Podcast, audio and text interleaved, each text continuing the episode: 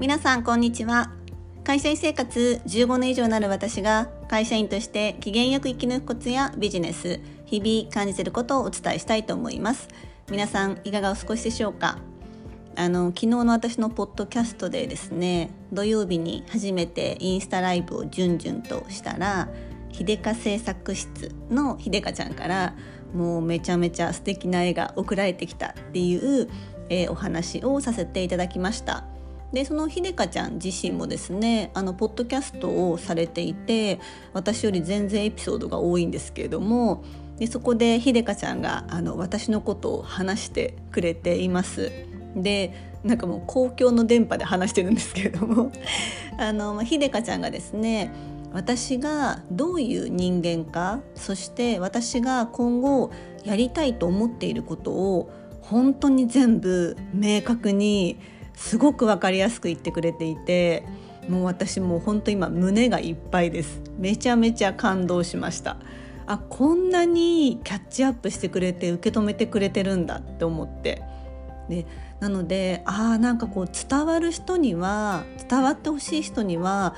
伝わってるんだな私の思いっていうことがすごく実感できてもう本当にねうるうるしちゃいました涙が出ちゃいました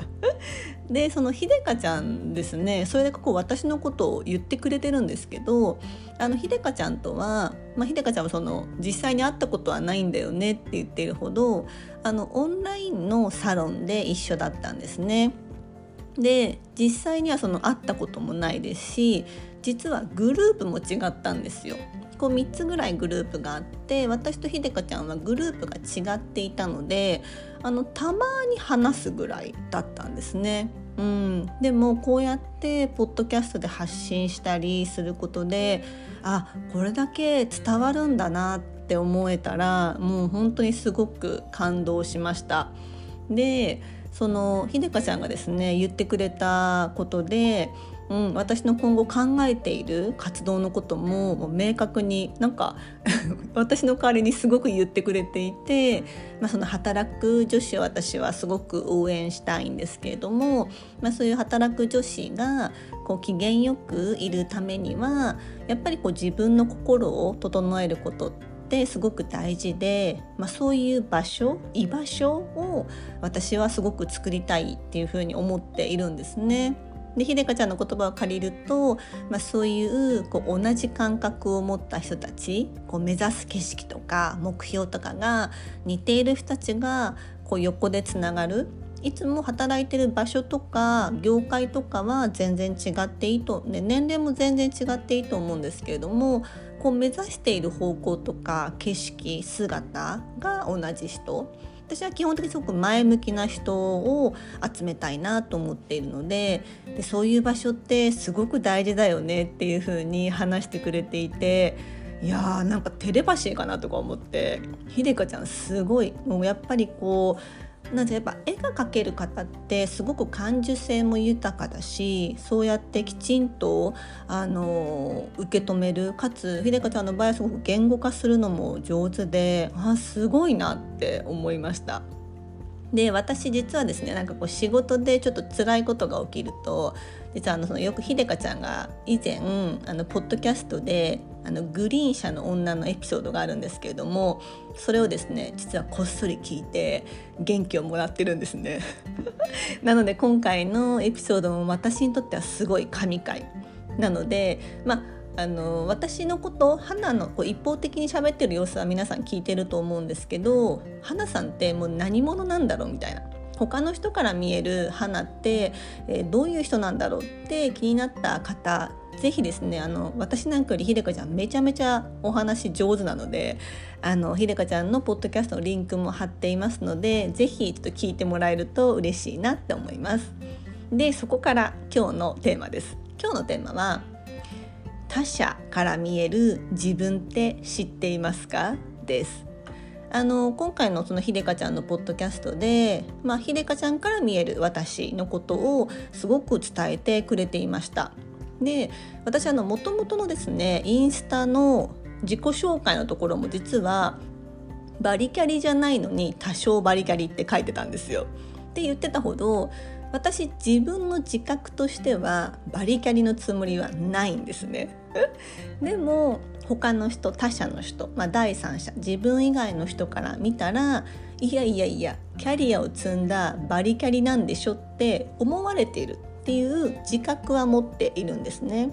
でそれはやっぱりこう友達からやっぱり言われたりあとはこう自己開自分のことを自己開示してそういうふうにサロンメンバーに言ってもらったりとか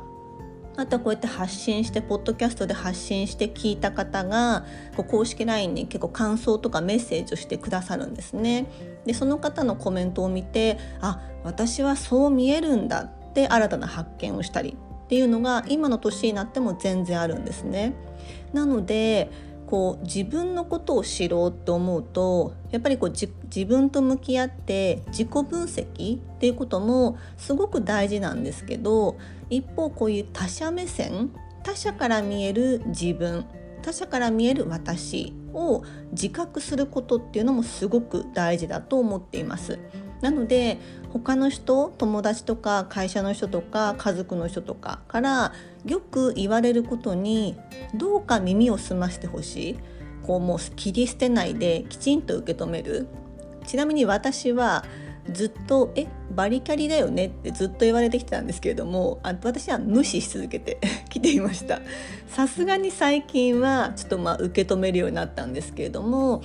まあ、私のイメージするバリキャリってもうすごく何て言うんですかね髪の毛振り乱してもう仕事が命ですみたいなそういうのがバリキャリって定義していたからいや私はバリキャリじゃないですってずっと無視してたんですけれども、まあ、最近はちょっといよいよまあ認めるようにはなってきました。なのであの勇気を持ってですねな友達だったらいや変なこと聞くんだけどさ自分のこと知りたくてって言ってこう友達から見える私ってどう見えてるとかそういうことをこう改めて、まあ、聞ける友達に聞いてみたりで会社員の人だったらうん、多面評価とかある会社であればそれをきちんと書いてあることを見て自分で受け止める。あとは上司から言われることを、まあ、受け止めてみる。そうしたらいつもですね同じようなこと言われてるなっていうことがきっとあると思うんですよ。うん、私は結構よく言われたのはうん花さんは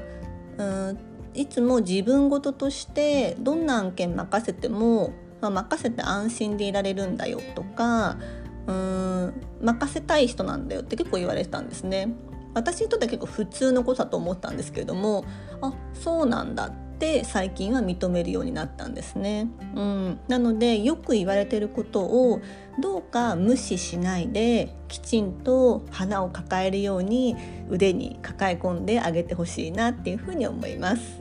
いかがだったでしょうか、えー、今日のテーマは